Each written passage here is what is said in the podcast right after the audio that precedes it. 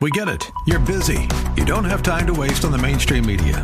That's why Salem News Channel is here. We have hosts worth watching, actually discussing the topics that matter. Andrew Wilkow, Dinesh D'Souza, Brandon Tatum, and more. Open debate and free speech you won't find anywhere else. We're not like the other guys. We're Salem News Channel. Watch anytime on any screen for free 24 7 at snc.tv and on Local Now, Channel 525. Welcome to a brand new episode of the Michelle Tafoya podcast. Elon Musk said, What? GFY? It was a big old GFY. If you know what I'm talking about, you know what he said. If you don't know, you've got to stay tuned. Mike Benz has a response. He is knowledgeable about all things cyber, you know, online censorship, all the rest. This guy's pretty brilliant. You're going to want to hear it, and you're going to want to hear Elon Musk say it. We'll play it for you next. It's time for the Michelle Tafoya podcast. Let's welcome Mike Benz. You can find him at Mike Benz, B E N Z, cyber, all one term, on X, where you were last night uh, uh, pontificating, just giving this great response to Elon Musk, which we'll get to in a minute. Mike, I want our audience to understand your background precisely from from your point of view because you do comment on all things cyber. Give us a little sense of what your professional background has looked like. Sure. So I started off as a corporate attorney, mostly representing technology firms and uh, and finance, and then I moved into government during the Trump administration. Uh, I was a speechwriter for Secretary uh, Dr. Ben Carson at HUD, and I advised on economic policy there.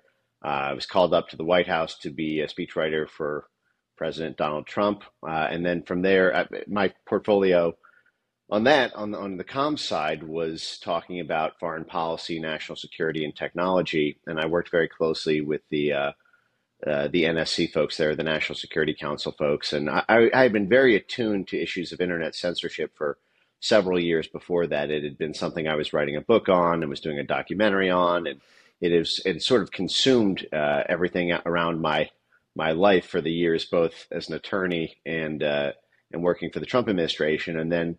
Uh, uh an opportunity opened up to join the State Department from the White House and be essentially in, in the diplomat role, um, uh, ne- formulating and negotiating U.S. foreign policy on on internet issues.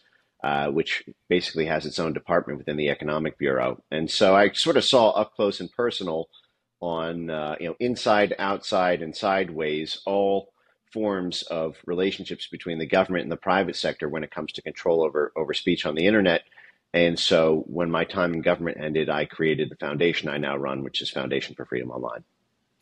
You can find it foundationforfreedomonline.com and you should check it out. It's it's amazing. Now, I, people are automatically going to say, "Mike Benz, you worked for Trump." I, I'm I'm tuning out because you know there are the the never Trumpers, the the people who think that anyone associated with Trump must be bad. To them, you say what, Mike? Oh, this is so much bigger than Trump. I mean, you're you're talking about something that is completely existential to the soul of Western civilization: the right to open your mouth and to let you know sounds come out of your vocal cords. I mean, that's basically what this is what this is about. And the thing that has differentiated this country from every other country on the planet, uh, our First Amendment, uh, is under a crisis renegotiation right now. And I should say, I I don't consider this to be a partisan thing at all. Uh, yeah. You know, the the story that I I try to tell people here and try to try to install in people's brains is that the this is a the story of internet censorship is not a story of Republican versus Democrat. It's not a story of conservative versus liberal. It's a story of the foreign policy establishment against domestic populism. That is that is people whose people and institutions whose interests are in the broader American empire versus those who live in the American homeland. And for this reason, the censorship industry is actually targeted left wing anti war, anti NATO, uh, and foreign policy heterodox voices, not as much as right wing voices, but that's only because they haven't achieved the same level of political power. If Bernie Sanders had won the 2016 election, I mean, you saw what they did to him when he even floated the idea of running against Joe Biden in, in the 2020 election. They they tried to Russiagate thing on him, but they did the same thing to Jeremy Corbyn in the UK Labour Party left. Um, it, it's really not about left or right. It's really about money, frankly, for to these people. And whoever gets in the way of that as, a, as an organized political movement will be targeted by the state. Well, when we talk about money and we talk about power, it, there's no better figure to focus on than Elon Musk. He has a lot of money, and therefore he has a good amount of power. And he's using it in a way that is really fascinating to me. And he's become a polarizing figure because of it. Now, yesterday um, he was being interviewed, and the, the, one of the most epic things I've ever seen. And it's again, I think it's polarizing, but he had been accused of saying something or agreeing with something that many people thought was anti-Semitic. Then he made a trip to Israel. People suggested that was an apology tour, and now he's seeing places like Disney uh, boycott X and say we're not we're not going to advertise on X. We're just you know, we're um, stopping that for a time at least.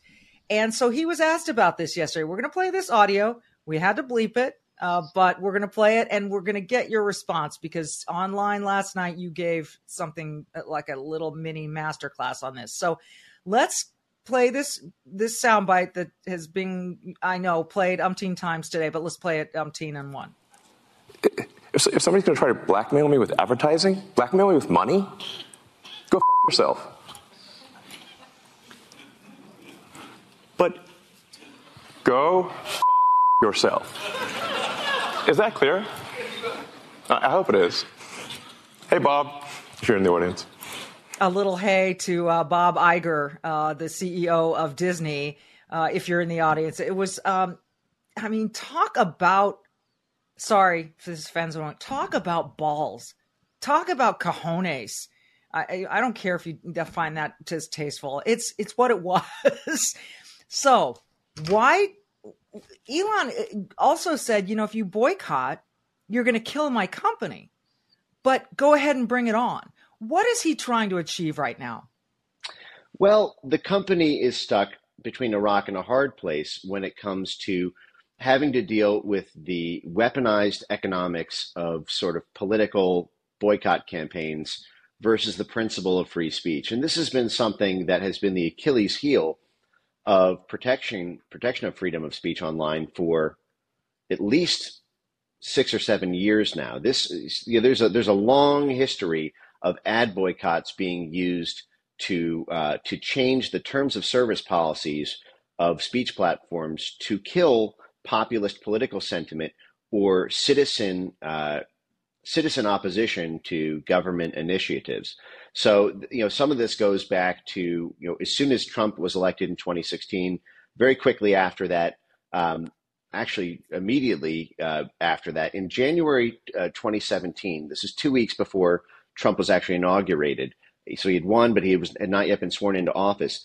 David Brock, who's the head the head of Media Matters, founder of it, um, he organized about 120 tech titans and investors um, from affiliated with the DNC to come up with a plan to force social media companies to censor. Uh, at the time, it was just pro-Trump voices online because David Brock, he's got this long history as a political hitman in Washington. He started off as a conservative, sort of you know uh, hitman operative, and then he migrated over to the Hillary Clinton side. And they made a they did an autopsy of the 2016 election about why they lost, and they said, "How did we lose this?" Trump didn't get a single newspaper mainstream media endorsement. There wasn't, you know, there wasn't a, uh, the, the media coverage was 95 to 5 against him. Even Fox News, which is the typical Republican home base, was highly torn. It didn't have laudatory coverage of him. How do we lose to this guy? And David Brock did this assessment because he had run a super PAC trying to artificially inflate Hillary Clinton's popularity online, only to find it got crushed by just organic sentiment, often for, even from anonymous accounts uh, online. And the assessment was this was an internet election and we lost because of free speech on the internet.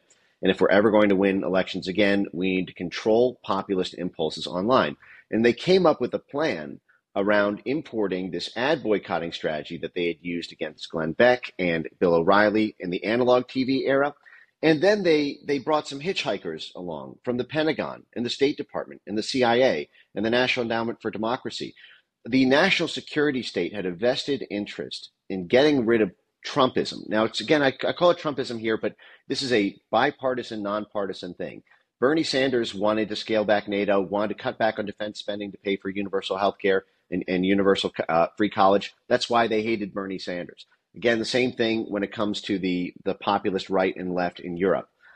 NATO was terrified at the time that after Brexit, which was sort of fueled by this populist energy, Frexit was going to happen in France, and France was going to break out of the EU, and Italexit in Italy, and Grexit in Germany, and Grexit in Greece, and Spexit in Spain. The whole EU was going to come apart. That meant the that meant NATO was going to come apart. That meant there would be no enforcement for the tens of billions of dollars of debt the IMF is the creditor for.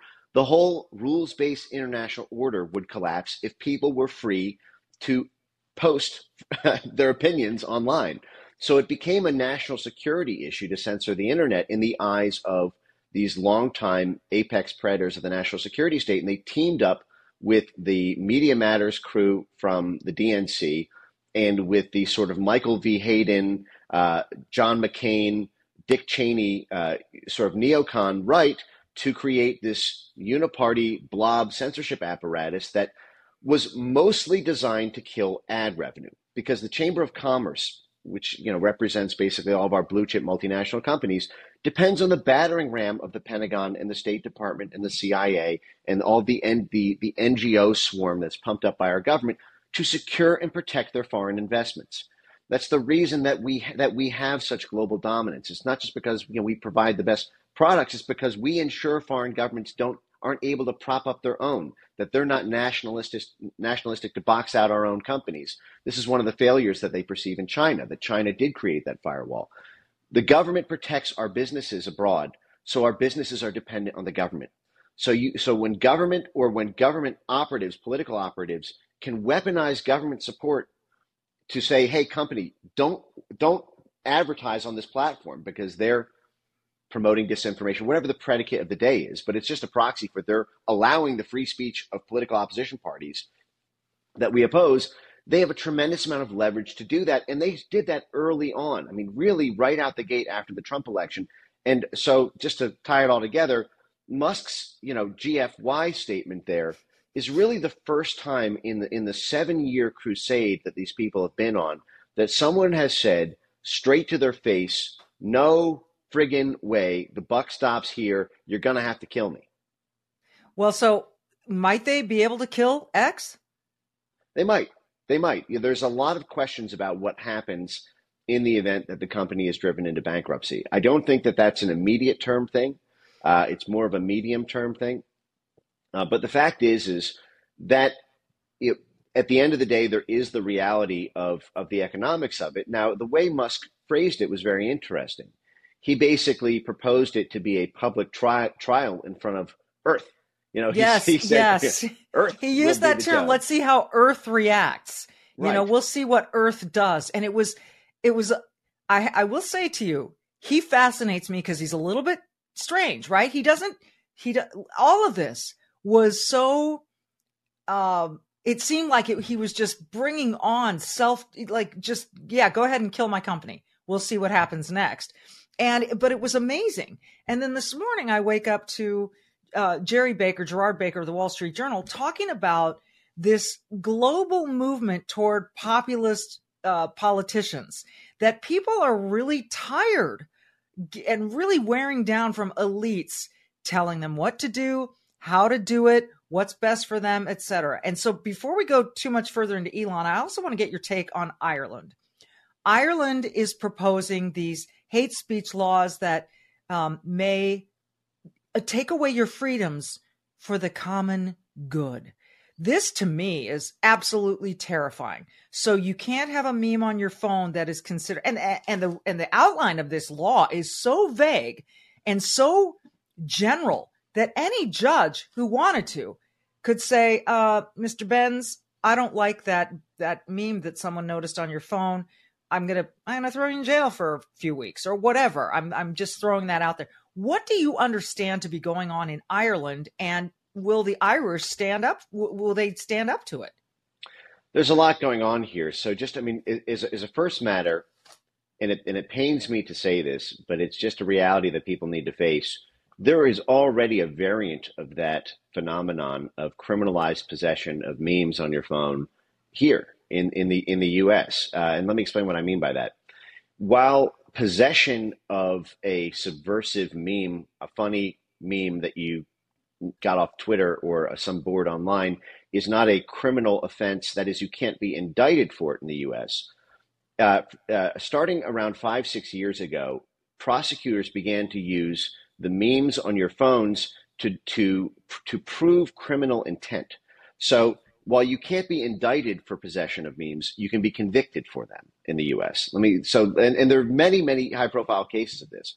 Um, there was, if you remember, the there was this Charlottesville event in August 2017. It was highly, you know, it was it was a big, you know, deal. It was a big, you know, sort of controversy and a lot of, you know, unsightly aesthetics and a lot of fallout for for both the the Trump presidency and then uh, at the cultural level. Um, but you know, in order to prove the the criminal intent, if you remember, there was a fatality at the end of that event yes. where uh, this this fellow James Fields, I think was his name, was convicted for something like 400 years for for hitting this this woman with this with his car. Um, they proved criminal intent by going through his phone and and uh, and again, he hadn't posted these on social media. These were just possessed on his phone. And the prosecutors used that to say, oh, well, then he hates these people because he has these memes that suggest this. The same thing was done in the in the Doug Mackey case when they took his phone. The same thing has been done to January 6 defendants. It has now become a stock tool of trade for prosecutors to go through your phone when they arrest you for unposted. That is, you don't need to post them on social media. You might be downloading them because you're a cultural anthropologist. You know, there mm-hmm. people download memes even from things they don't agree with, or from if you're on the right, you might download a left wing meme that you just think is sort of funny, or you want to understand it more. You think it's going to be deleted later, so you just archive it. Your possession of that is now going to be put on trial if you are ever convicted of a crime. If you're ever okay, indicted that's crazy. That's crazy. Yeah, but that's but it's gone unchallenged. I mean, this is I mean, our Justice Department's completely out of control. Right? I mean, they've got multiple indictments against. I mean, if you think about all of the different centuries of precedent they've overturned just in the past several years, we've had presidents assassinated. We've never had a president indicted before, and this Justice Department passed two separate indictments. Uh, you know, four in total if you include the states against against not only the most recent president, but the guy who's winning currently in the polls for the presidency you know, uh, himself. If, if, if another regime had done that to an opposition candidate abroad, the State Department would pass sanctions on them um, for, for human rights violations and wouldn't wouldn't even accept the validity of an election if the, if a prosecutor determined it rather than the rather than uh, the the voters. So you have this situation now where this Justice Department has has no oversight. There's there's no penalties for them. They just got refund. I mean, it would have been very easy for the House Appropriations Committee to just strike all their funding. Prosecutors don't make a paycheck. Try it now. But Republicans are torn in this civil war, and you know between the sort of foreign policy, military, energy complex, the Chamber of Commerce folks, and the sort of domestic populist folks around the MAGA coalition, and their inability to resolve that civil war has has essentially created a winning coalition between Democrats and foreign policy Republicans to make sure that the populist conservatives can't get anything done, can't defund anything, et cetera. So that's basically where we are right now. And so now it falls to the private sector to protect us, like Elon Musk. And uh, and he's right now putting the whole team on his back. One last thing about this Ireland thing: there was an incredible clip that that was uh, posted yesterday online of the the uh, Irish Parliament where they were going through the social media platform responses to the Irish the, the Ireland uh, Police Intelligence Agency working with the social media companies, and they aired in their own parliament how X was the only non cooperative platform in terms of taking down uh, speech from the native Irish uh, around these, these riots. And they were maddened that X had broken you know, this silicon curtain. And uh, so it's just one more thing where Musk is really proving himself to be a great man of history. It's, it's, it's fascinating. He has drawn the ire of many. Uh, what to can you put yourself in the shoes of the people who feel very threatened by Musk, who don't like his stance? I mean, you know, we've got this nut job, Keith Olbermann, who used to be a sportscaster. And I'm sure people think I'm a nut job who used to be a sportscaster. Fine, you can think whatever you want. But you know, Elon, he's he, Keith Olbermann has changed his avatar to say F Elon or F Musk or whatever it says. So there is a definite hatred of Musk from some corners. When can you put yourself in their shoes and explain to us why they hate him? Yeah, I mean they had total control the, the this time last year, essentially. Um, the the you know I just referred to something that I call the Silicon Curtain. It's basically yeah. the West version of the Iron Curtain that descended. If you know there was this sort of perception in the West that once you got you know once you got east of of, of West Germany, uh, there was no media that could penetrate you know the, the the Soviet Union. There was they were essentially under this dark cloud, this this curtain uh, that that prevented their ability to learn about the outside world. Now, the same thing has been true of social media from 2018 to 2022. Uh, 2018 was basically, I, I only say that because that's sort of the year that the consensus building censorship architecture that was that was consensus built from 2016 2017 really started to get installed in 2018 and every single tech platform moved in lockstep because they were all afraid their companies were going to get killed in the same way that Elon Musk articulated last night, which is to say that Jack Dorsey said after he banned Trump that he felt very queasy about doing it, but he had to do it at the end of the day because it was a business decision. That is, it wasn't it wasn't the principle; it was the profit which dictated it. Which, which so is, or, he, he was pressured to do that. It wasn't necessarily. I'm. I wake up one day and I have this this epiphany that I really need to ban Trump. It was the, it was the pressure. It was the pressure. It was the pressure from advertisers. It was the pressure from governments. It was the pressure from all the all the all the commercial interlinkages and partnerships that all become levers that can be wielded when you have an organized campaign to to to crush a commercial institution. Now, this is something that you, you know has has always at the end of the day. Mark Zuckerberg felt the same way. By the way, he gave a speech in 2019. I talked about where this is 2019, and he gave a speech talking about how he thought censorship had gone too far. And then he got he lost uh, Meta lost 60 billion dollars, billion with a B, in a in a uh, ad boycott campaign called Change the Terms, which was a economic coercion campaign to get Facebook to change its terms of service to essentially ban all manifestation of Trump supporters. If you if you argued against an open border, you were said to be an immigration extremist or racist. You know, they basically had all these things that that that forced all forms of proxy Trump support to be a de facto terms of service violation on the platform via this ad this ad boycott campaign and even though you know Zuck put on this this big bravado about you know oh it's we've been getting too much pressure between 2018 and 2019 I'm really not comfortable with it. Then when they really drove the screws in, he drifted off into VR land, handed it all off to his lieutenants, and folded like a lawn chair. And you've seen this time and again at Twitter, at Meta, um, at at all sorts of, of institutions like Amazon, Twitch, Discord. Um, I would say Google is the only one who sort of did it gleefully. Uh, they were sort of on board from moment one. They're sort of a special case, but um, but for the, you know for the for the most part, nobody has wanted to do what they've been forced to do by these coercion campaigns. I don't. The brands don't even want to do it. Brands want to only do advertising if they get positive ROI.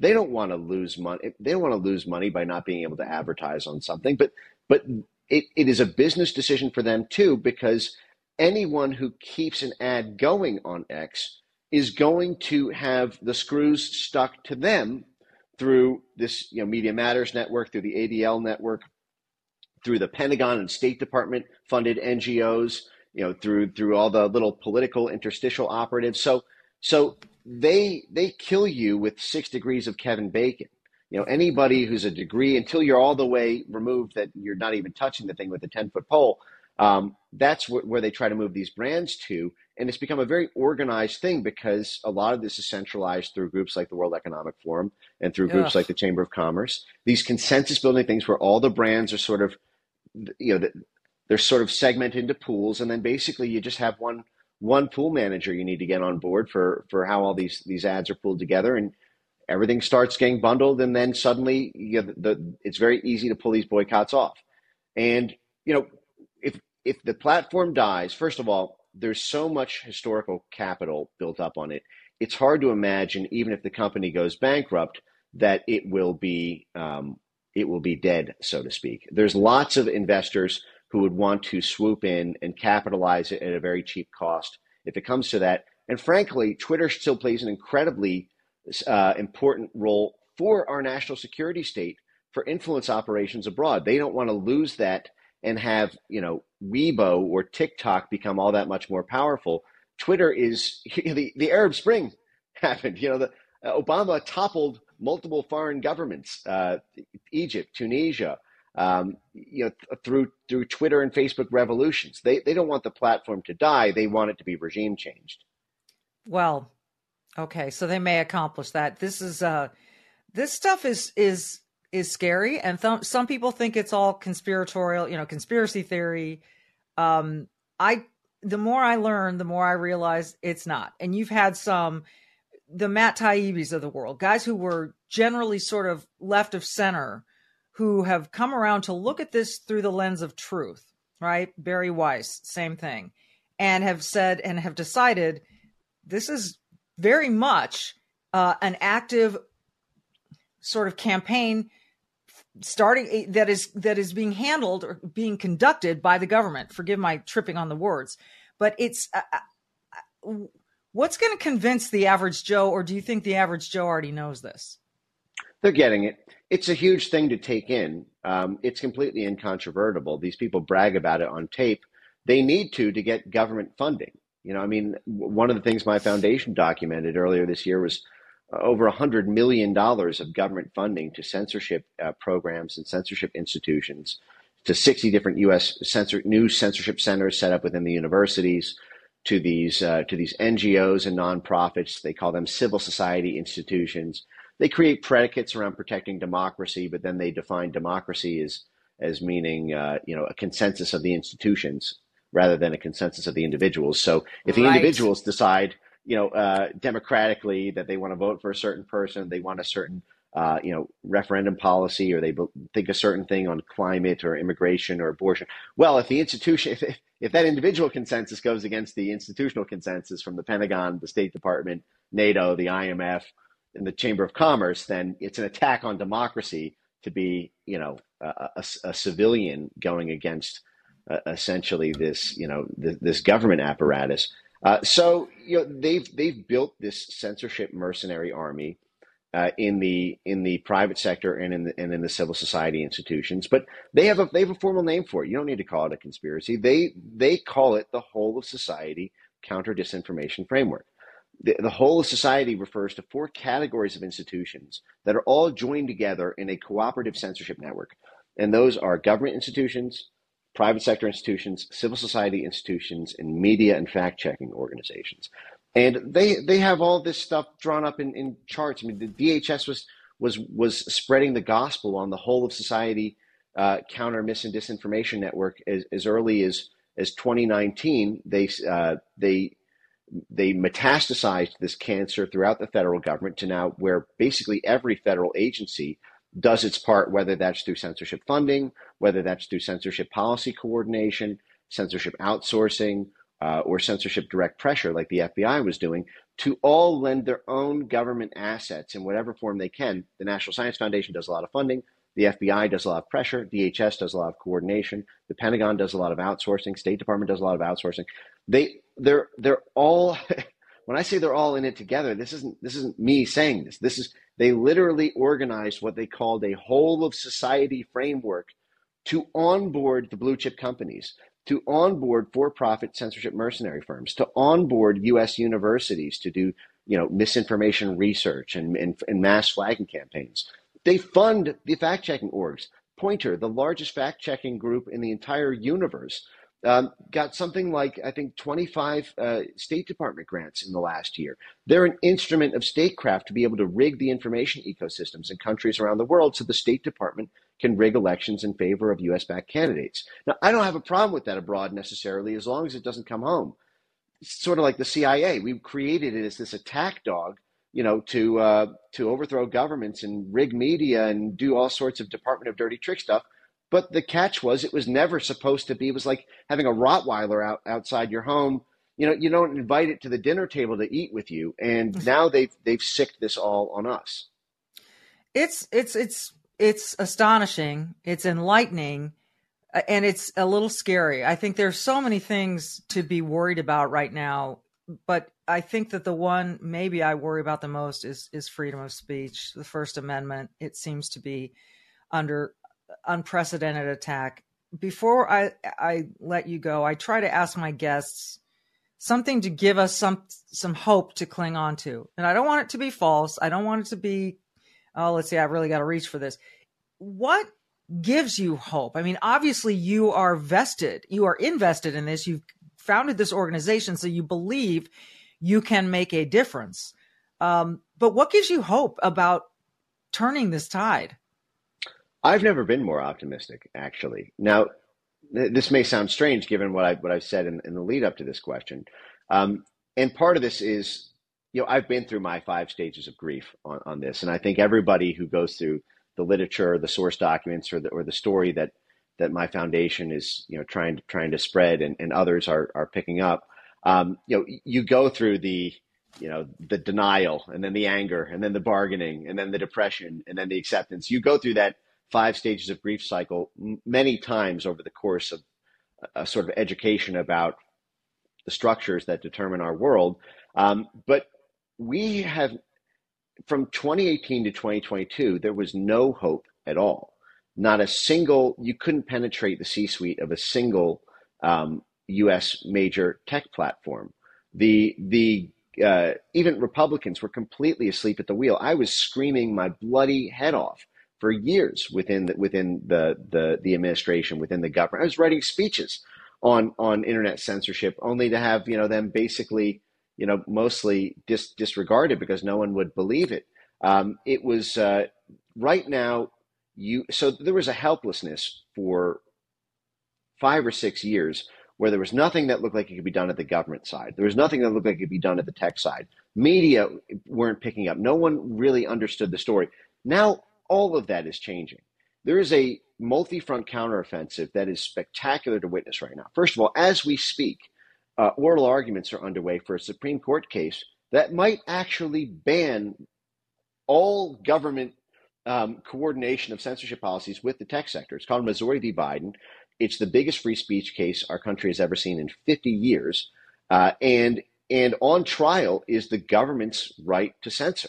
Uh, if we get a positive Supreme Court ruling there, we might not even need um, heroic action from Elon Musk on, on certain fronts or heroic action from uh, from Republicans in, in Congress to you know to sort of create the coalition necessary to take this on. We might get a judicial victory. I'm not I'm not saying that that's that's the case or express, but we do have a conservative majority on there, and there's certainly some justices like Clarence Thomas um, who are going to I think, be extremely fired up about about the evidence in this case. So we we've got a tremendous amount of momentum on the legal front.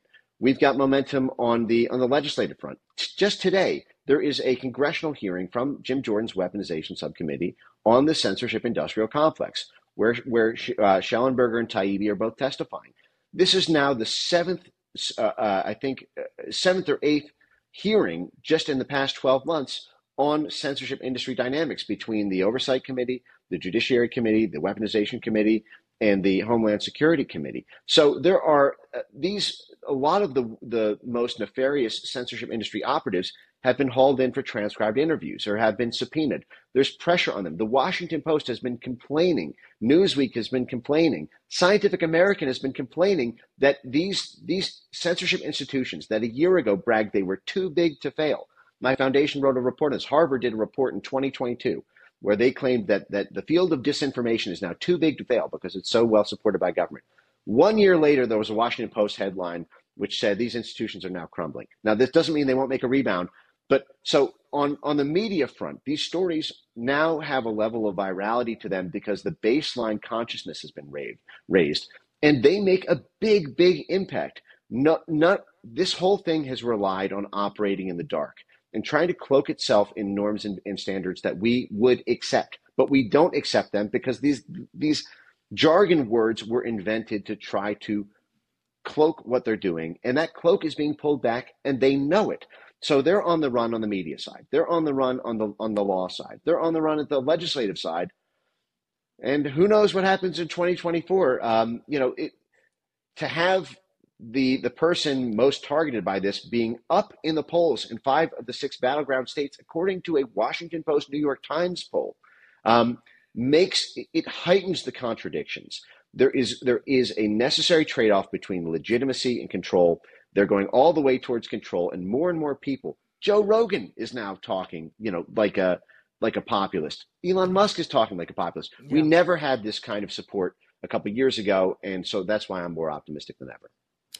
I think, uh, in spite of someone on some uh, congressional committee calling Matt Taibbi and Michael Shellenberger so-called journalists, that's what they try to do to diminish you. The people in power who are sitting up in their mighty thrones say these so-called journalists. Matt Taibbi, Michael Shellenberger, Bari Weiss I believe are three of the most pivotal characters in this whole thing right now. I would put you among them. I want people to go to your website. Um, and again, I'm looking for freedom for give it to me because I'm Foundation for Freedom. Yep, Foundation for Freedom Online.com. Foundation for Freedom Online.com. Uh, check it out. I mean, it's just just so so so so so important and I'm not going to stop talking about it. And I know you won't either. And I hope we can do this again next time Elon drops some sort of f bomb somewhere. We'll have to we'll have to revisit because you have probably so won't much have to wait long insight. for that. Probably won't have to wait long. You're right. Um, thank you for taking the time. You guys uh, can't recommend this enough. Go to his website. Go to his Twitter page. Uh, if find out what's going on. Open your eyes and your ears and your mind a little bit to what is happening because it is. Uh, it's it's scary, but I, I love hearing that that you're optimistic. So with that in mind, I always finish every episode saying be brave and do good. Just do a little bit of good. Up your courage one degree today, and uh, stand with what's right. And we'll see you next time.